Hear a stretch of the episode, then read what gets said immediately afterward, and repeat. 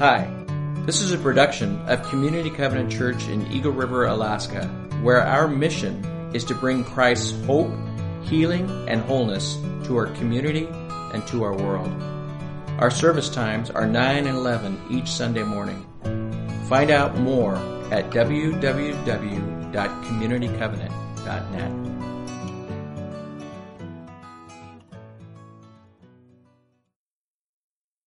So the scripture reading this morning is from Luke chapter 17, verses 11 through 17. Now on his way to Jerusalem, Jesus traveled along the border between Samaria and Galilee. As he was going into a village, ten men who had leprosy met him. They stood at a distance and called out in a loud voice, Jesus, Master, have pity on us. When he saw them, he said, Go, show yourselves to the priests. And as they went, they were cleansed. One of them, when he saw he was healed, came back, praising God in a loud voice. He threw himself at Jesus' feet and thanked him. And he was a Samaritan.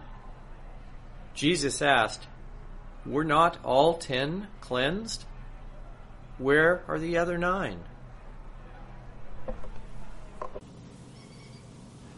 Hey, good morning. good morning. It's good to see all of you here today. Uh, we're continuing in our sermon series entitled Live Like Jesus. And uh, you might recall we've uh, talked about what it means to live like Jesus. Uh, we began uh, by saying that living like Jesus means living a life of prayer. Uh, living like Jesus means living a life of compassion. Living like Jesus means living a life of humility. Living like Jesus means living a life with purpose. And today, what we're going to be talking about is that living like Jesus means living a life uh, of gratitude.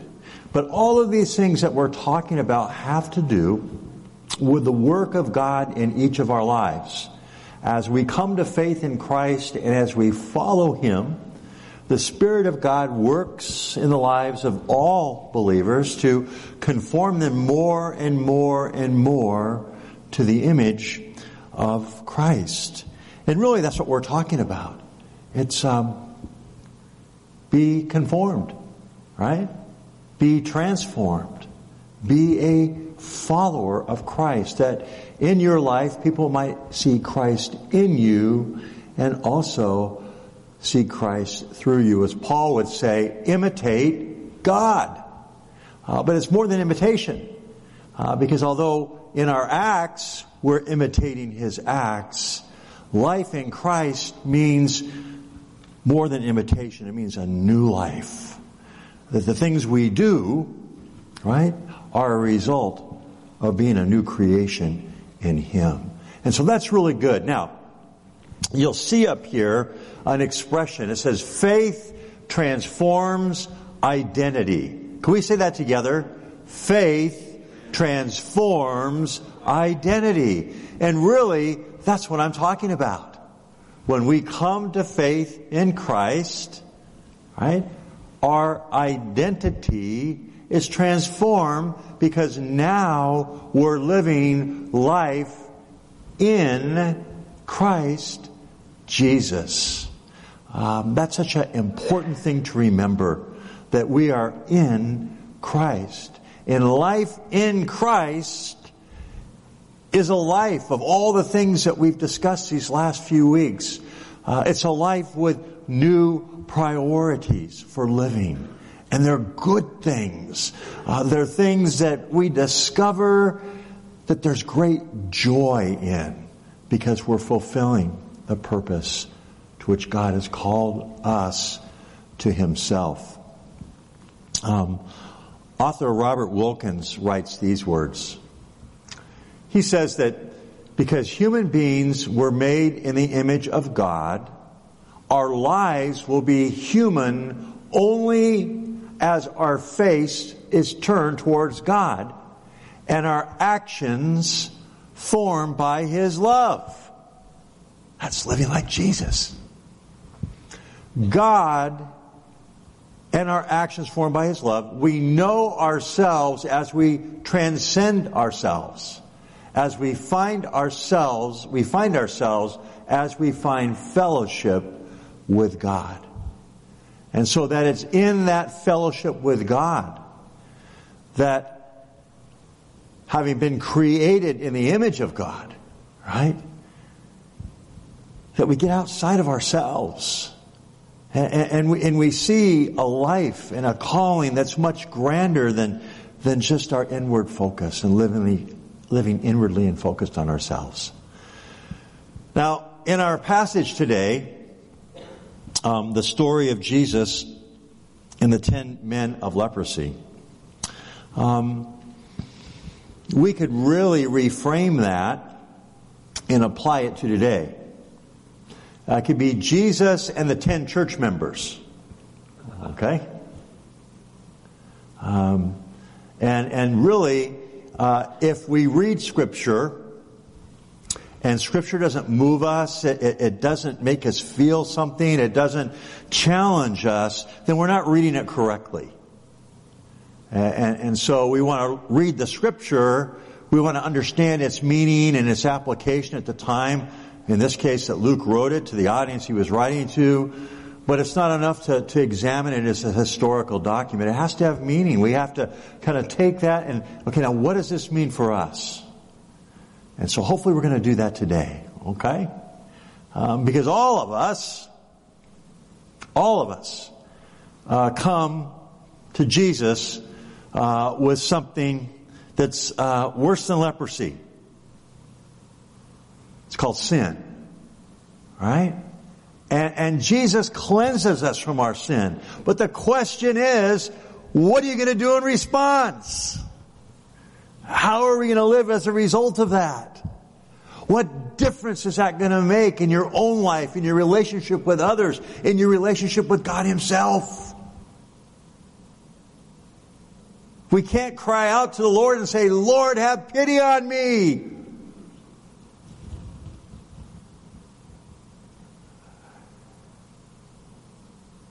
And have Him respond by touching our lives and healing us from the ravages of sin, giving us forgiveness and new life. And then we, we turn and we, we run off into our new life. And there's Jesus. And only one of the ten church members comes back and says, Oh, thank you. Oh, thank you. And that has great implications for what it says about who we are and where we are in our faith journey as we'll see in our passage today. So let's look through it here one more time. Luke 17, beginning in verse 11. Now, on his way to Jerusalem, Jesus traveled along the border between Samaria and Galilee. And as he was going into a village, ten men who had leprosy met him. They stood at a distance. Why? Because ceremonial law, right? Meant that people like someone with leprosy, they were ceremonially unclean. And uh, they had to keep their distance from everyone else. These were people on the, the margins. These were people who were looking from the outside in. These were people who were looked upon, but looked upon right? As outcasts. As those that you'd see at a distance and say, thank God I'm not like them. And you just move on your spiritual life. Okay? Those are these folks. Now, leprosy, in the original, in the Greek language, the, the leprosy here can apply to not only the disease we know as leprosy, but it can apply to a variety of different types of skin diseases. Okay? So there, there's a variety of skin diseases that in these days that were looked upon as, they used the word leprosy, but it depended on what, what kind you had, what kind of disease you actually had. But these ten had leprosy, okay? a skin disease. And they were looking from a distance. And as Jesus was going through the village, ten men who had leprosy met him. In other words, they got his attention. And they stood at a distance and they called out in a loud voice, Jesus, Master, have pity on us. Okay?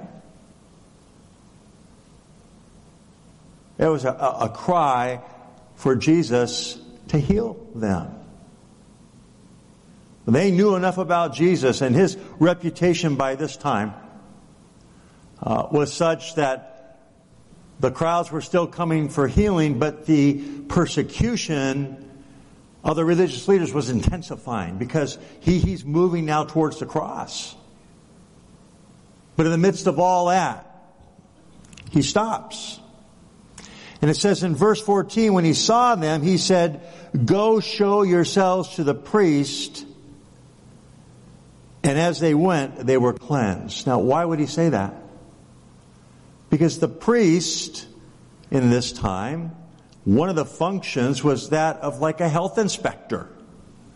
And, and if a person had a disease or if, if they had something that had, um, excluded them for participation in religious life, if they were ceremonially unclean for some reason, then it was the priest who would examine them and declare them that they were clean, that they were healed, that they were now, it was now okay for them to participate in the religious life again, to be around other people again. Okay? And so he says, well, we'll go and show yourself to the priest. Now, there's a, there's an issue here.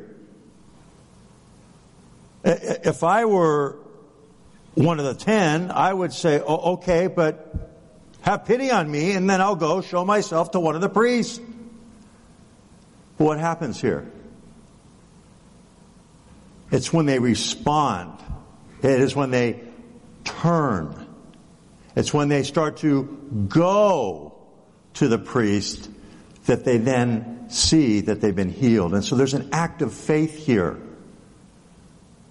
Jesus is directing them to do something, but the question is, are they going to respond to Jesus' instructions?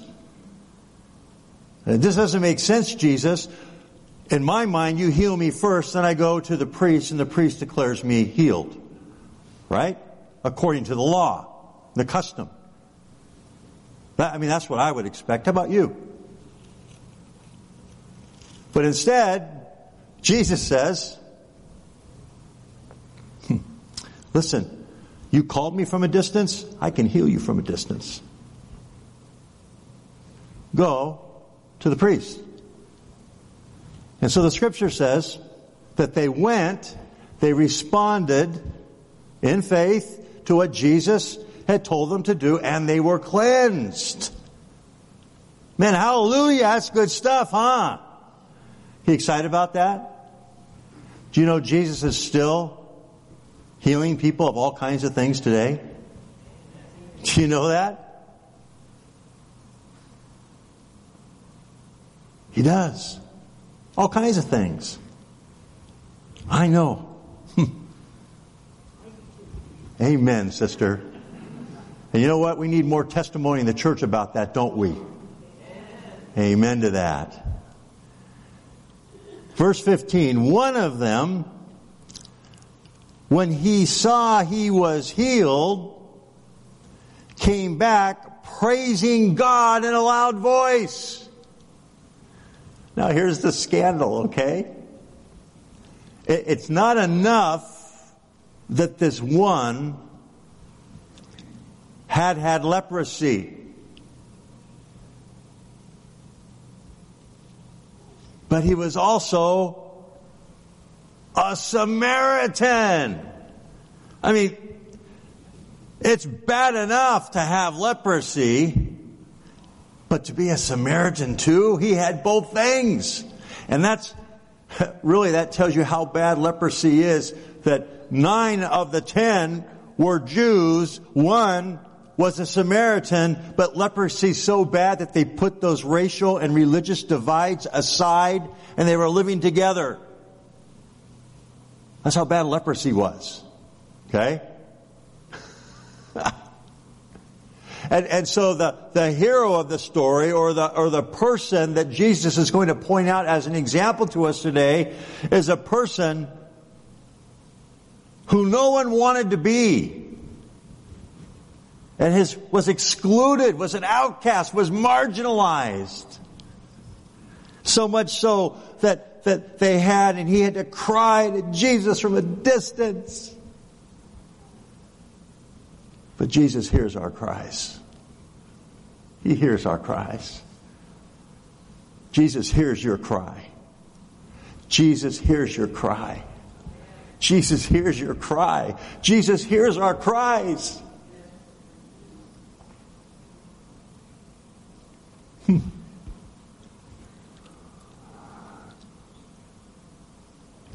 And so he began praising God in a loud voice and he threw himself at Jesus' feet and he, and he thanked him and he was a Samaritan. Jesus asked, Jesus says a lot by, by asking questions. You know that? You ever notice that in scripture? He asks a lot of questions because he wants people to think. He wants people to engage.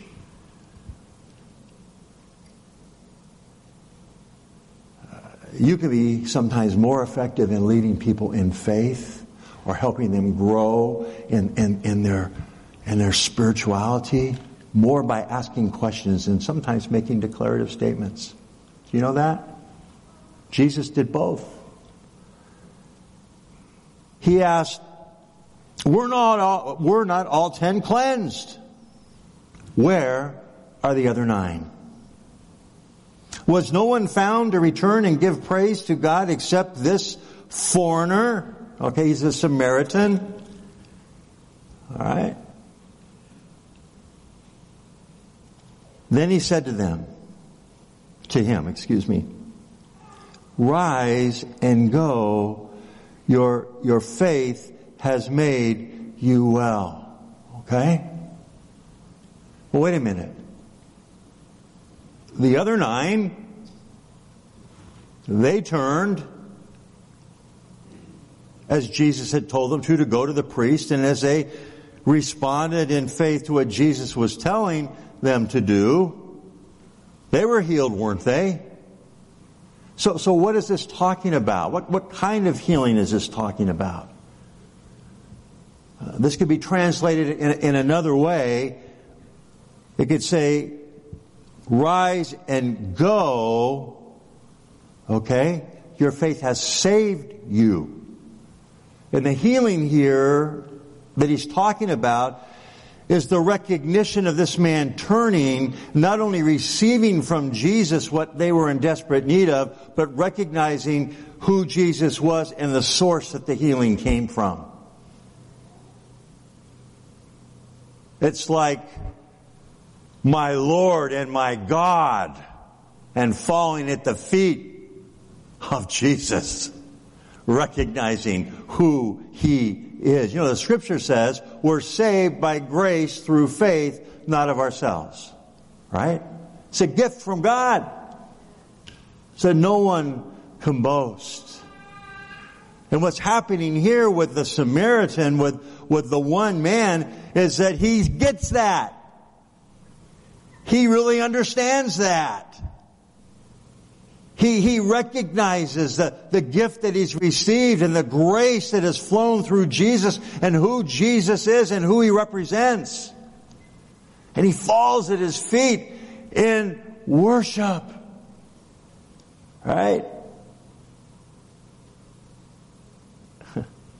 Anyone right, who calls on the name of the Lord will be saved. And so God is concerned about our, our physical healing and Jesus heals and he healed all ten.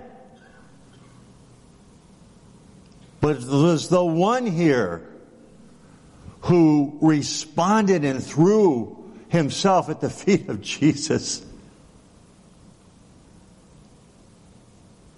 Because he understood saving grace and the source of where all this was coming from.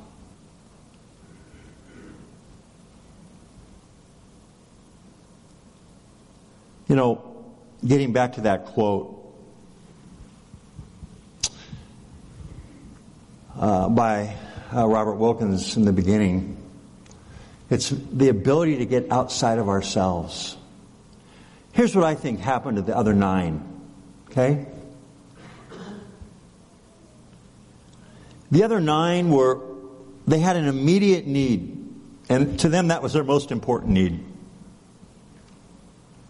And, and when you're in pain and when you're sick and when you are in the outskirts and when you are overlooked, when you are denied opportunity that others have because of something that ostensibly is not your fault, right? I mean, you didn't, yeah, I signed up for leprosy, right? So I wanted to grow up to be a leper. But when, when you experience that, and it doesn't have to be leprosy, it can be other things in our lives that are so painful and we're in our broken and, and we just feel like we're on the outskirts of normality, whatever normal is to you, right? that we can become so self-absorbed and self, so, so self-focused and we can say, Lord, fix this, fix this, help me with this, this, this, help me, me, me, me, right? And then I'm the focus. I get it. I've been there fairly recently. Okay? Um, that we forget to look at the one that we're asking to help us. Because we're so consumed by whatever it is that we just want relief from. And I think these nine guys, they, I mean, they turned and they did exactly what Jesus said and they were so focused on what happened that they didn't stop to think about how it happened. How quickly they forgot and how quickly God can do things in our lives and touch our lives and, and, and, and answer prayer. And we get so excited and we get so engrossed in our lives that we forget to do what? Thank you. Right? And to throw ourselves at his feet.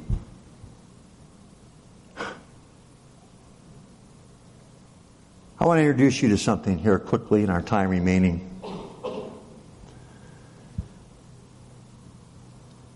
I call them the invasion of the gratitude snatchers.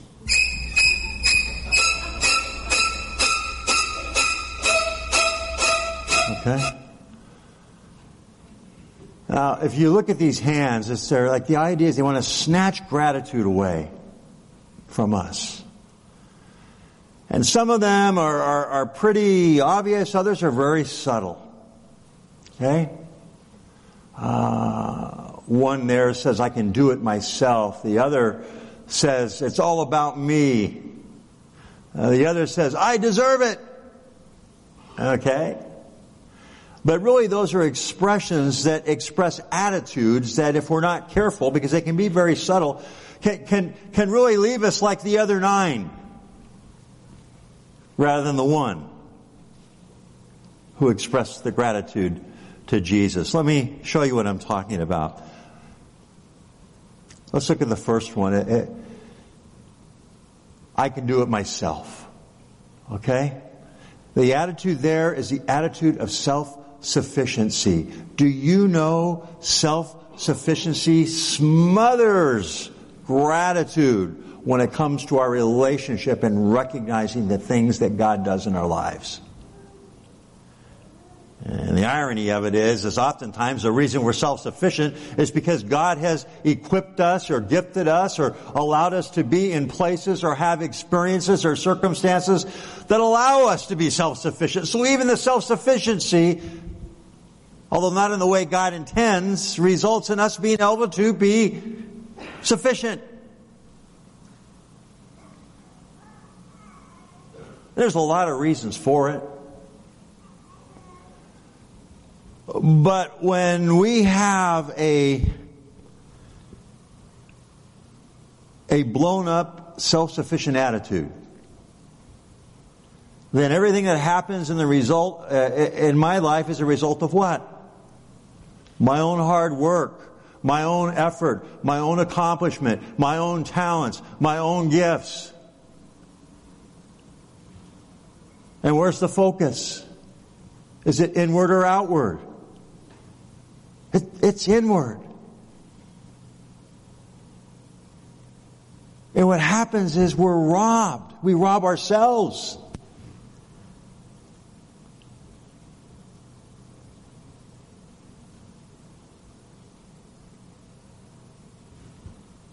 Of being thankful and living a thankful life and a, a life full of gratitude. For some people, Self sufficiency leads to just an inability to ask for help for anything from anyone. Because somehow that shows weakness. But I want to introduce you to a person named the Apostle Paul. On paper, his resume was impeccable. If anyone could claim to be self-sufficient, it was he. But look what he says here in 2 Corinthians chapter 12, verses 9 through 10. He's having this, this tug of war with, with Jesus. He, he has something, it's a thorn in the flesh, and he wants to get rid of it. We don't quite know what that is. But we do know this, it's severe enough that, that three times he entreats the Lord. The word entreat there means, I mean, it comes from your gut, from your bowels. I mean, it is the most desperate kind of pleading. It's like, Lord, have pity on me, right?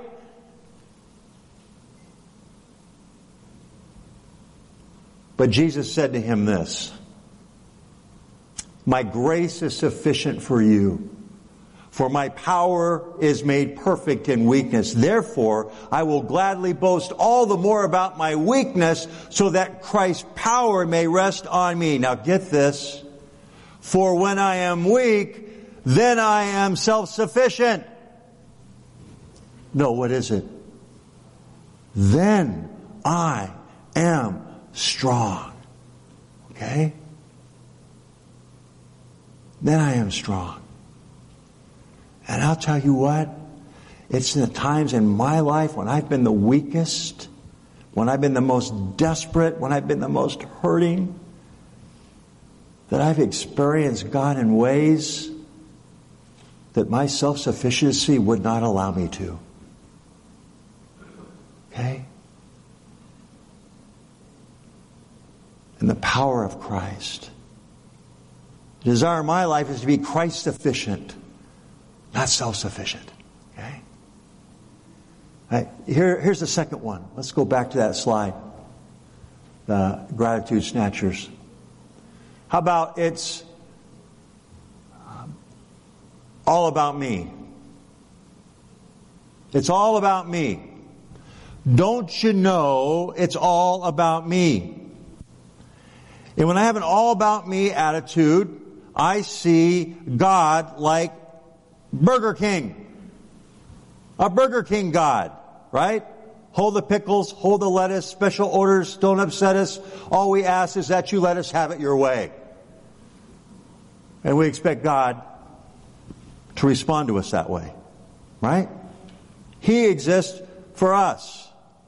And there's a subtle attitude that, that kind of prevails in our life and, and pretty soon we begin to think, listen, God is created in my image.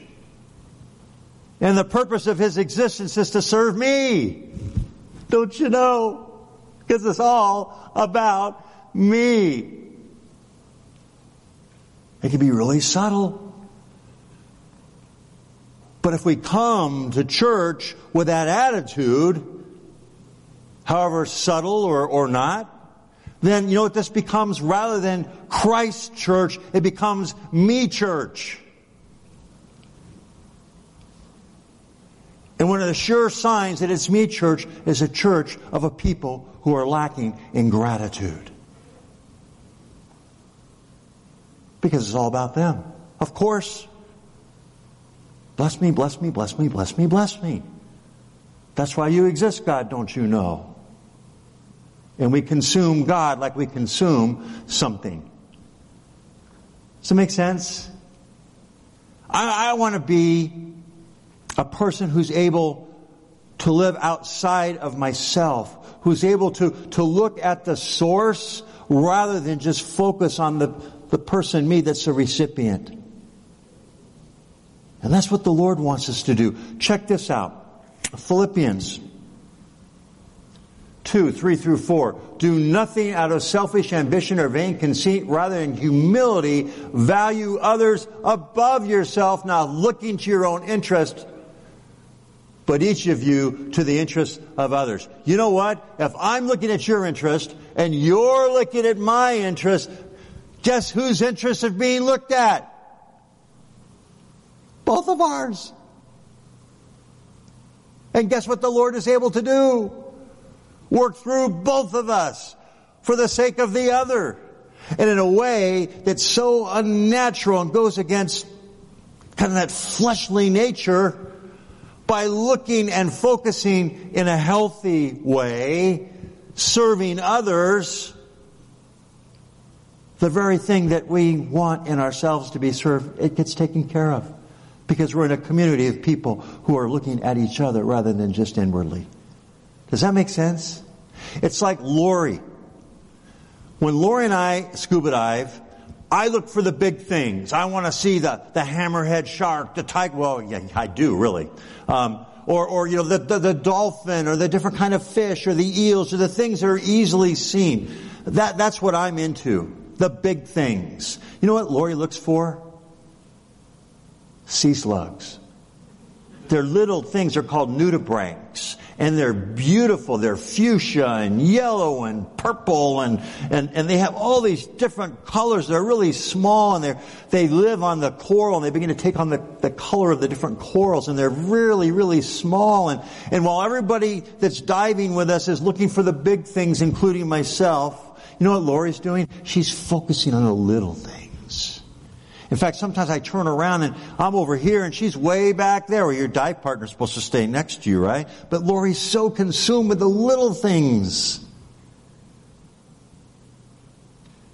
And you know what? Sometimes I recognize in my spiritual life, I just look for the big things. Because the big things often are the things that, that, I mean, they just, they benefit me the most. And those are the things I'm most grateful for. But I want to learn to stop get outside of myself, and I want to see the little things. I don't want to miss them. I, I don't want to miss all the things that I can be thankful and grateful for. It's like Ann Voskamp in her book, uh, what is it? It's called A Thousand Gifts. In, in the worst time of her life, when she was going through the worst thing, worst kinds of things, she decided, I'm going to journal and look for things outside of what's going on in here that I could be thankful for, to give thanks for. And she journaled it and she came up with over a thousand and she wrote a book called A Thousand Gifts. Because she learned to live life outside of herself and not just look for the big things, but to appreciate all the little things that, that she saw where God shows up and to give him thanks. Well, let's look at the last one quickly. The last of the gratitude snatchers. There's more, but these are three big ones that I'm aware of. Uh, is I deserve it. Now, whatever it is. It could be I deserve better, I deserve more, right? I don't deserve it, whatever it is. So while one is self-sufficiency, the self, the second one is self-centeredness, this is self-entitlement. And often that comes from comparing our own lives, our own circumstances, what's happening to us, to the lives of others. And saying, how come not me, right? But have you ever thought of asking this question, how come I can't, why others how come I can, why others can't? That kind of flips it, right? And it takes the focus off of ourselves. And what I begin to realize is when I have the attitude of I deserve something better than what I have, you know, if, if like, you know, there was a time when I was feeling sorry for myself and, and I mean, you know, I, we, we shared about this, seven surgeries in, in less than 20 months. I mean, I was just a ball of chronic pain and being uncomfortable and not sleeping. And I shared that with you several weeks ago. Right? And I, I, I, it's like there were times I felt like, man, what did I do to deserve this? I didn't do anything at all. I don't think. I look back now and, and, and right now I'm relatively, I mean, as pain free as I can be pain free with some chronic ailments I have, but it, it's great. I mean, I forgot what it was like. And I'm so appreciative. And you know what? I can be grateful for my experience. Because I tell you what, I'm so much, I have so much more gratitude now than I had before for things I used to take for granted.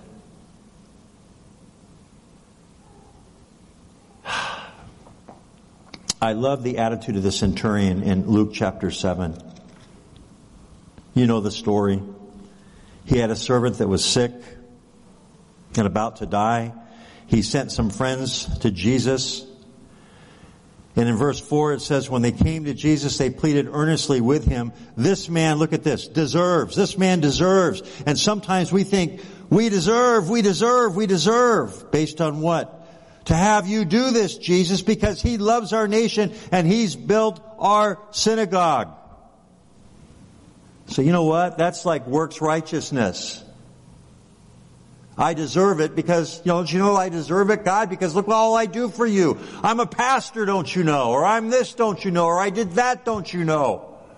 I deserve this, not that. And that's not based on the grace of God, it's just based on my works and what I think I deserve for what I do for God. Right? And that's the attitude here of the first group of friends.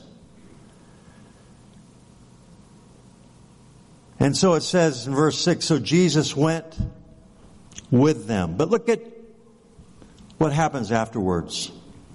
He was not far from the house when the centurion sent friends to say to him, Lord, don't trouble yourself, for I am, I do not deserve to have you come under my roof. That's a different attitude than the first group of friends, right? Lord, I, I don't deserve it. Look what he says. I do not deserve to have you come under my roof. That is why I didn't even consider myself worthy to come to you.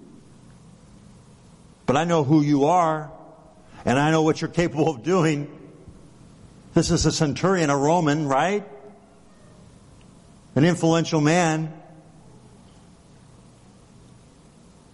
A man who could have been self-sufficient, a man who could have been self-centered, a man who could have said, I deserve this. He could have had an attitude of entitlement towards God. But he said, oh, I don't deserve it at all. Because I know who you are. But in humility, speak the word only. Just like the lepers. Jesus had to speak the word. In, in Luke's version, he's not even there. Right? And my servant will be healed.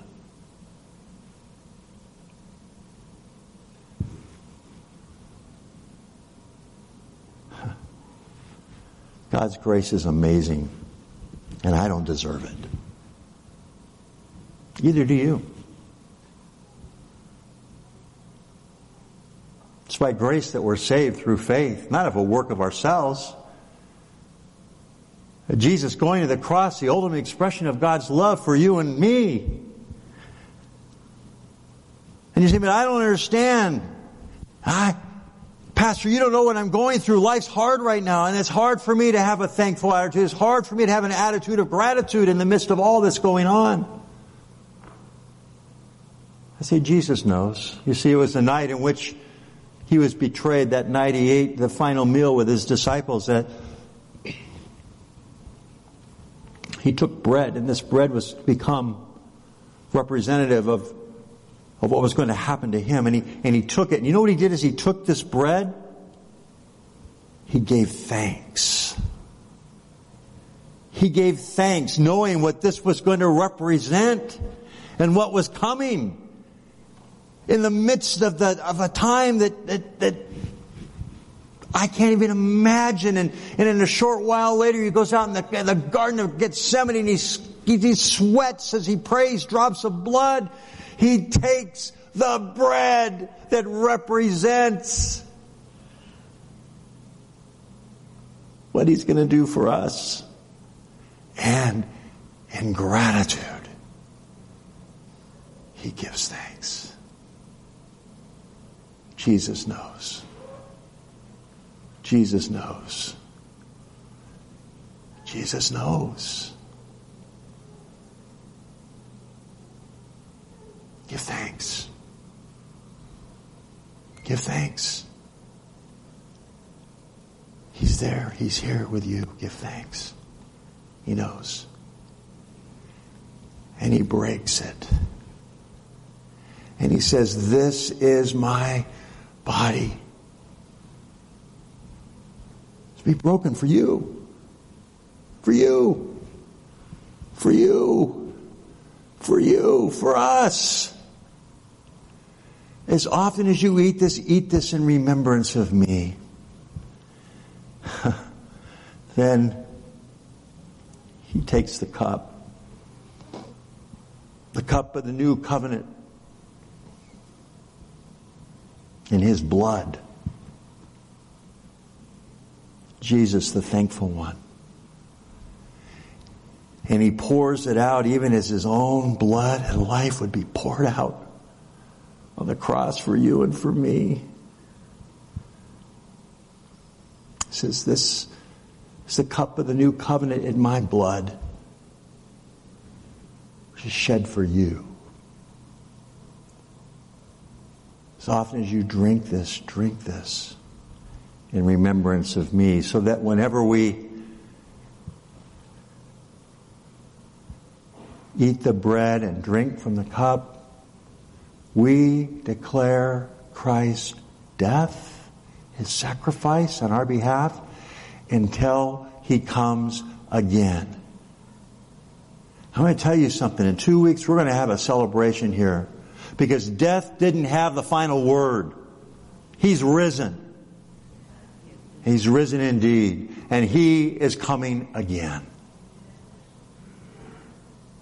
And so this morning, as we come to the table, let's come with that attitude of gratitude. Let's come outside of ourselves, looking and turning back and throwing ourselves at the feet of the one who heals us and cleanses us from sin. That's my Jesus. That's your Jesus. That's our Jesus. Father, we thank you this morning. We thank you, Father, for all that you have done, for who you are, and we come today and, and Lord, if we're to tell the, the story of the ten, or the hundred, or the 300, or the 400 church members at Community Covenant. May that story say that they all turned and they ran to Jesus and they threw themselves at his feet in thanksgiving and gratitude. And Father, maybe we haven't been doing that, but we can start today. And so we come to you, Father, as hard as things may be or as light as things may be in our life right now, Lord, whatever our circumstance is, Father, would you help us open our eyes to see you, the giver of life and every good gift. And most of all, to recognize the gift of your life on our behalf. We, as your followers of all people, have the most to be grateful for. May we come and remember and worship and express our love to you today. May this table be a table of thanksgiving. In Jesus' name, amen. Come as you're ready.